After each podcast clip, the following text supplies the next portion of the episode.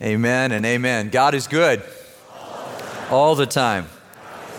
I forgot to say that last week and I heard about it, so I'm good. I'm good. We left Jesus on the cross on Friday night.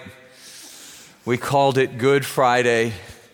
Who can call Good Friday good? A term too oft misunderstood. You who have been purchased by his blood you can call Good Friday good. No question, though, death is a problem, and it leaves us feeling powerless. I don't know how old you were when you discovered that death is irreversible, that it is irrevocable. I think it was when I was five years old and we encountered death in our family, first in my goldfish that froze in a bowl on my grandmother's television in Missouri. And then um, a parakeet who had, uh, who had pneumonia. And then my grandmother who had cancer. And I was stricken at the early age with the irreversibility of death, that these who were gone could not come back to me, and I could not go to them. And even as a five year old, I remember the greatness of my grief. It presents a problem for us, doesn't it? We're rather like that lady that Ken Davis tells about who, who looked out in her backyard when she heard a commotion and saw her German shepherd shaking the life out of their neighbor's rabbit. And she looked and panicked and grabbed her broom and pummeled her dog till the dog released the rabbit. But what to do now?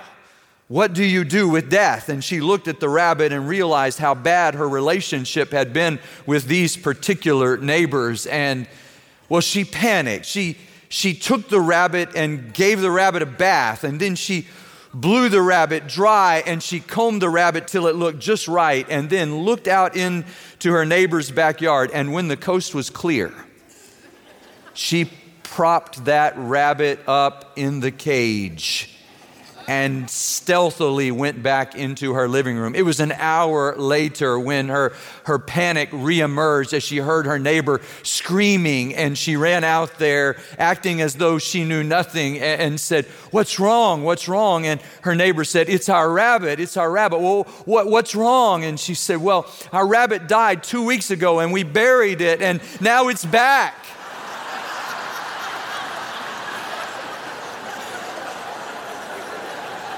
What do we do about death? And our best efforts are, are rather like, like her best efforts. And maybe, maybe that's why when Jesus stood with Martha outside the tomb in the little town of Bethany in the cemetery and said about the tomb that held her brother Lazarus, roll away the stone. She said, um, in, in, maybe her best um, sort of Johnny Depp, Jack Sparrow, not good. Not good. Don't roll. This is not a good idea, Jesus. But just moments before, she had professed her faith and said, We believe that you are the Son of God who has come into the world. Sometimes God gives us previews. Sometimes God shows us things, and even at the moment, we don't know. When I saw Melanie two years before I saw her again, I had no idea that she was going to be my wife.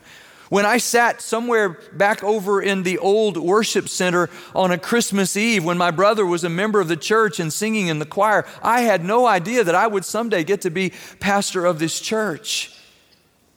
And when all those people were standing in that cemetery with Jesus, looking at that tomb of Lazarus, they had no idea that just a few weeks later, early on a Sunday morning, another stone would roll away. And Jesus gave us a preview.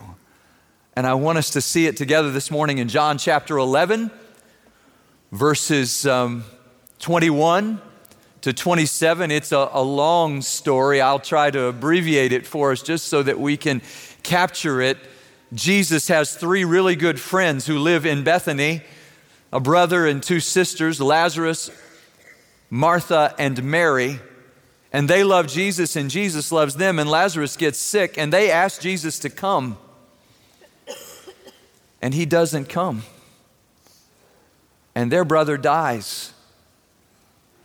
And they bury him, and Jesus is not even at the, the funeral. And then we pick up the story. Would you stand with me as we read in John chapter 11, verse 21? When Jesus finally arrives, Martha, one of the sisters, runs out to him. Mary doesn't even get up, she just stays inside. But verse 21 says, Lord, Martha said to Jesus, if you had been here, my brother would not have died. But I know that even now God will give you whatever you ask. And Jesus said to her, Your brother will rise again. And Martha answered, I know he will rise again in the resurrection on the last day. And Jesus said to her, I am the resurrection and the life. He who believes in me will live even though he dies. And whoever lives and believes in me will never die. Do you believe this? Yes, Lord, she told him. I believe that you are the Christ, the Son of God, who was to come into the world. Would you pray with me? Father, let the words of my mouth and the meditations of our heart be pleasing in your sight, O Lord, our rock and our Redeemer. In Jesus' name we pray. Amen. Please be seated. Jesus loved his friends. Anybody here doubt that Jesus loved his friends? So when we read in John chapter 11, verse 3, that the sisters send for Jesus and say, Lord, the one you love is sick, Anybody doubt what's going to happen next? We know how this story goes. We who read the gospel know Jesus is going to come just in the nick of time. He's going to say something, or he's going to touch Lazarus, or he might just wherever he is say, Okay, Lazarus is well. And Lazarus is just going to stand up and not be sick anymore. We know how this story goes, except this time, Jesus doesn't come. And by the time he arrives, he encounters two sisters who are confused and deeply disturbed because they know that Jesus loved their brother. And if it weren't enough, Jesus, it says in verses 4, 5, and 6, Jesus loved Martha and Mary and Lazarus. And he doesn't use the word that they used, your friend is sick. It uses the word agape, the one Jesus loved completely and unconditionally. This is the one that Je- and Jesus talks to his disciples says, "Well, Lazarus is asleep." And say, "Oh, it's good he's asleep, then he must be feeling better." No, he says, "Lazarus is dead." But God will receive glory as you and others believe in him. And to read John chapter 11 is to read the story of one family's development in faith where they come from the point of believing that Jesus is the Son of God to the point that they understand that He embodies the resurrection, that He possesses the power of life like no other person who ever lived. And when I read this story and I read about Jesus standing outside the tomb, and I watched it on the Bible last Sunday night on the History Channel, and you know, it's mostly right, except there weren't any bricks. There was a stone. And Jesus doesn't go into the tomb. He stands on the outside and says, Lazarus, come forth. And Lazarus walks out in his grave clothes. And Jesus says, Take them off him. And here's what I want to know what happened after that? What happened after Jesus brought him back to life? And what if you were Lazarus? What would you have done? Who would you have told that story to? When would you have ever stopped telling that story? And here's what I know sooner or later, every one of us in this room is going to face that moment with a loved one or with ourselves. We're going to find ourselves in a cemetery. And when all of life caves in, then and only then will we know what we really believe about Jesus Christ and who He is. And for the last several weeks, I've said to you, He is our rest and He is the river of life. And He, last Sunday, our reason for rejoicing. And Friday night, our reconciliation. And today, I just want to know who do we believe that Jesus is? Because our answer to that question has eternal implications and has everything to do with what we do about death. And I come to you this morning with news that many of you already know that Jesus can love us. Jesus, who is the resurrection and can do anything he wants to do at any time. I mean, I believe in a sovereign God. And I, want you to know, he's my resurrection plan. So when he says in verse 26, I am the resurrection and the life, I'm not thinking there's a plan B. He is the resurrection and the life, and he's my resurrection plan. But what I encounter as a pastor and what you live with in your families is that somehow Jesus can love us and let us go through suffering. And too many times in this new year with lovely people whom we love.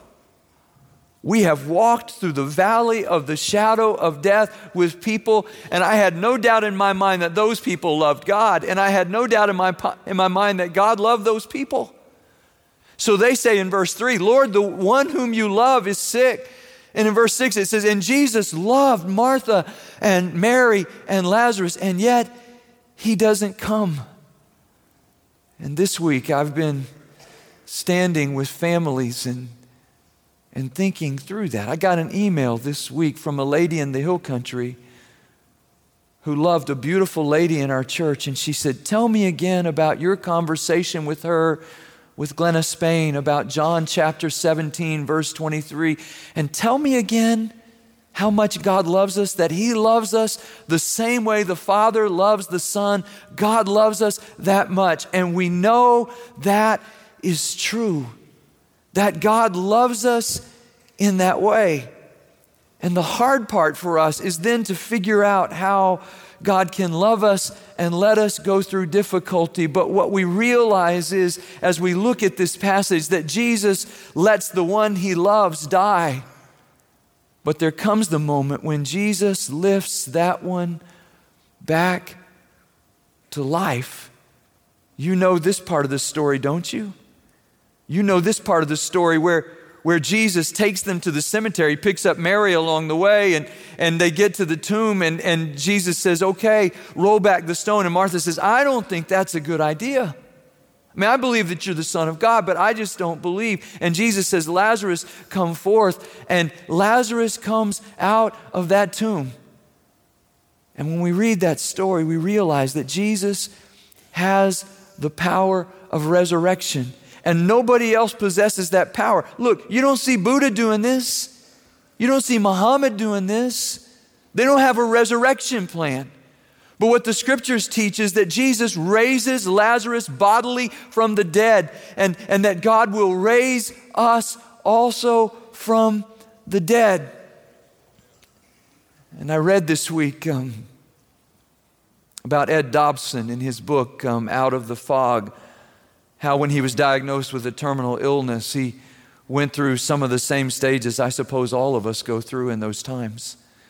And as he was working through that, um, for, for, for one year, he, um, he decided to live like Jesus lived, and he went and traveled in the Holy Land. And then for one year, he decided he was going to eat like the Bible tells us to eat. And then he, and then finally he thought, wait a minute, I've got a Pentecostal pastor friend. And Ed Dobson himself was the pastor of a large church up in Michigan. And he called his Pentecostal friend and said, You pray for healing for people. And I want somebody to pray for healing who really believes in healing. So I want you to come and pray for me to be healed. And, and his pastor friend came and prayed for him to be healed of his illness. And then after he prayed, he said these unforgettable words Ed, don't get fixated on the miracle.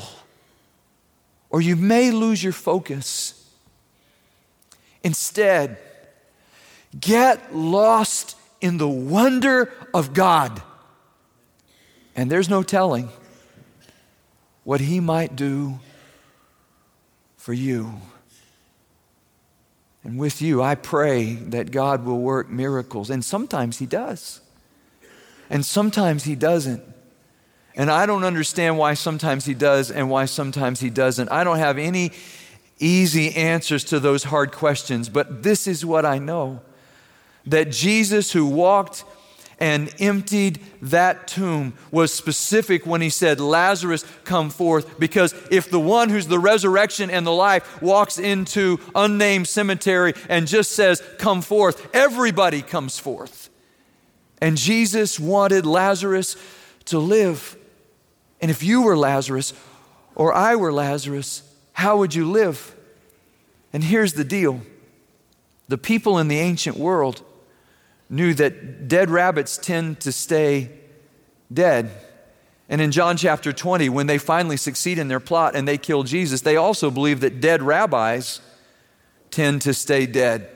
You know, it's remarkable that in John chapter 12, we read that there's a banquet, and uh, Martha and Mary and Lazarus invite Jesus over to the house, and they share with him in this, this feast of gratitude for bringing their brother back to life. But it makes the Jews, the chief priests, the Pharisees, not all the Jews, but the, the, the leaders of the country so angry that they decide they're going to kill Jesus. And I, I'd forgotten this. Had you forgotten this in verses 9 and 10 of chapter 12? It says, and they decided they were going to kill Lazarus too because the fact that Jesus raised Lazarus was why Jesus had become so incredibly popular and the whole world had gone after him.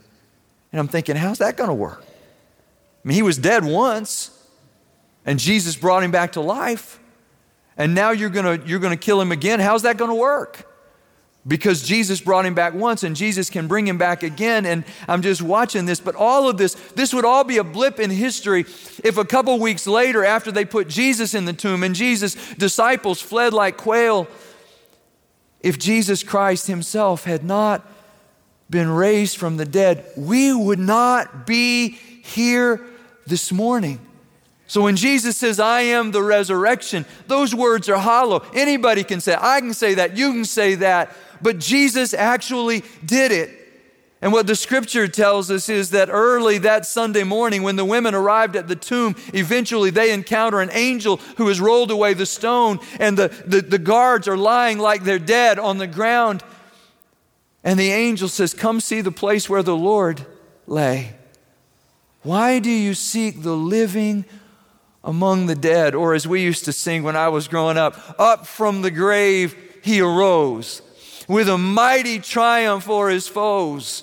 He arose a victor from the dark domain and he lives forever with his saints to reign. He arose. We, we said last week as we were thinking about this that we'd like to be able to describe our king, but he's indescribable. He's incomprehensible. He's invincible. He's irresistible. You can't outlive him, but you can't live without him. The Pharisees couldn't stand him, but they found they couldn't stop him. Pilate couldn't fault him. Herod couldn't kill him. Death couldn't conquer him. And the grave couldn't hold him. Up from the grave, he arose. He said, I am the resurrection. And I'm guessing if you're planning on resurrection, he is your plan A, your plan B, your plan C, because he's the only plan for resurrection, because he's the only one who's done it. What I was wondering is, is the one who is your resurrection also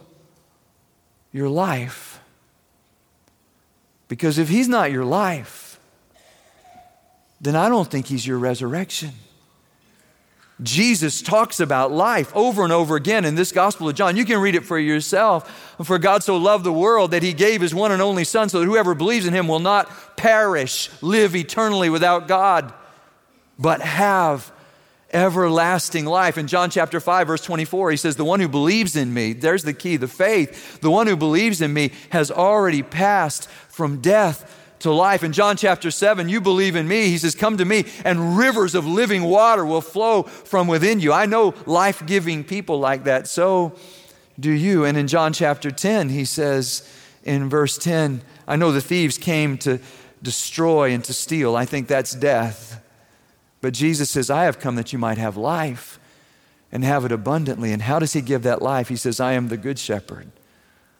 I lay down my life for the sheep. And people who believe that make Jesus their whole life.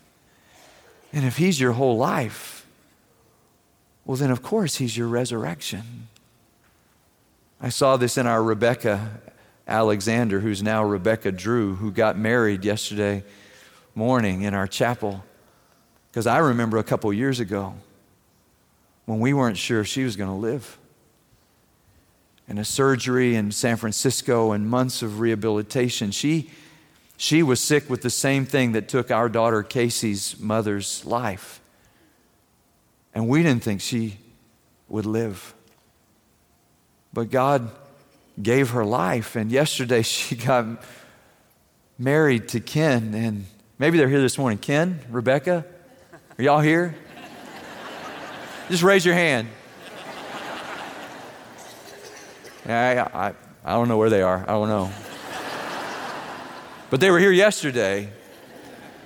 And God gave them life, and God has given them life abundantly to share. And and here's what I know about Rebecca even before Jesus healed her, he was her whole life. This is the person you want leading the prayer ministry at Tallowood, by the way.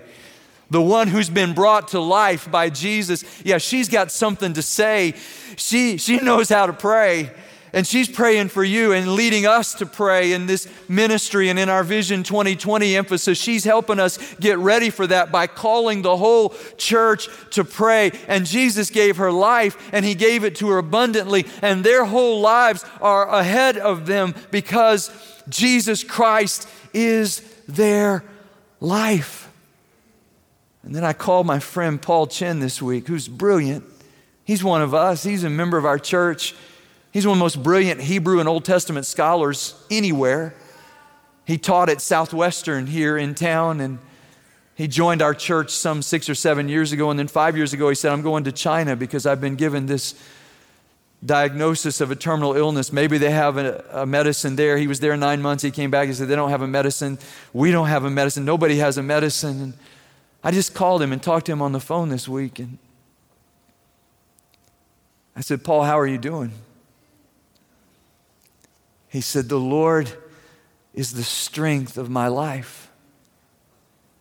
Jesus is the one who gives me joy and peace every day of my life. And every morning when I wake up, that's a gift. And and every day I trust him, and he's outlived his life expectancy with this illness. And as we were just talking together on the phone, I said, You know, this weekend is, is Easter, Paul, and Paul can barely speak now. He said, Pastor, I can barely breathe. I can't do anything for myself. He said, I can barely breathe.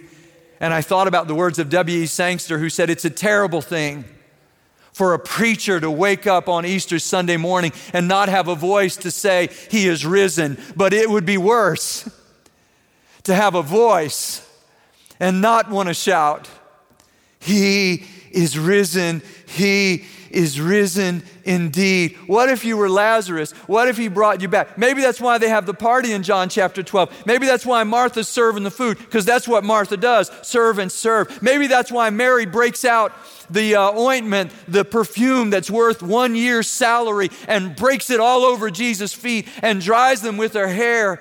Maybe that's why Lazarus is reclining with Jesus at the table in John chapter 12, verses 1 to 3. You know why? Because the one who was their resurrection had become their whole life. And when you know what Jesus has done, I mean, what if you were Lazarus? What would you do? Eugene O'Neill, the playwright, tried to capture this early in his um, career. He tried to capture this with an obscure play that he called Lazarus Laughed. And he tells the story of this meal. And, and there at the table is somebody who looks at Lazarus and says, All the sorrow has gone out of his eyes. Maybe, maybe when you go to the grave, they take all the sorrow out of your eyes, Eugene O'Neill writes in this play. And somebody else says, I'll tell you what happened, because I was there. And when Jesus said, Lazarus, come forth, he came forth and we unwrapped him. And Lazarus fell at Jesus' feet and kissed his feet. And Jesus raised him up and embraced him and called him brother. And then Jesus walked away to continue his work. And Lazarus watched him walk away.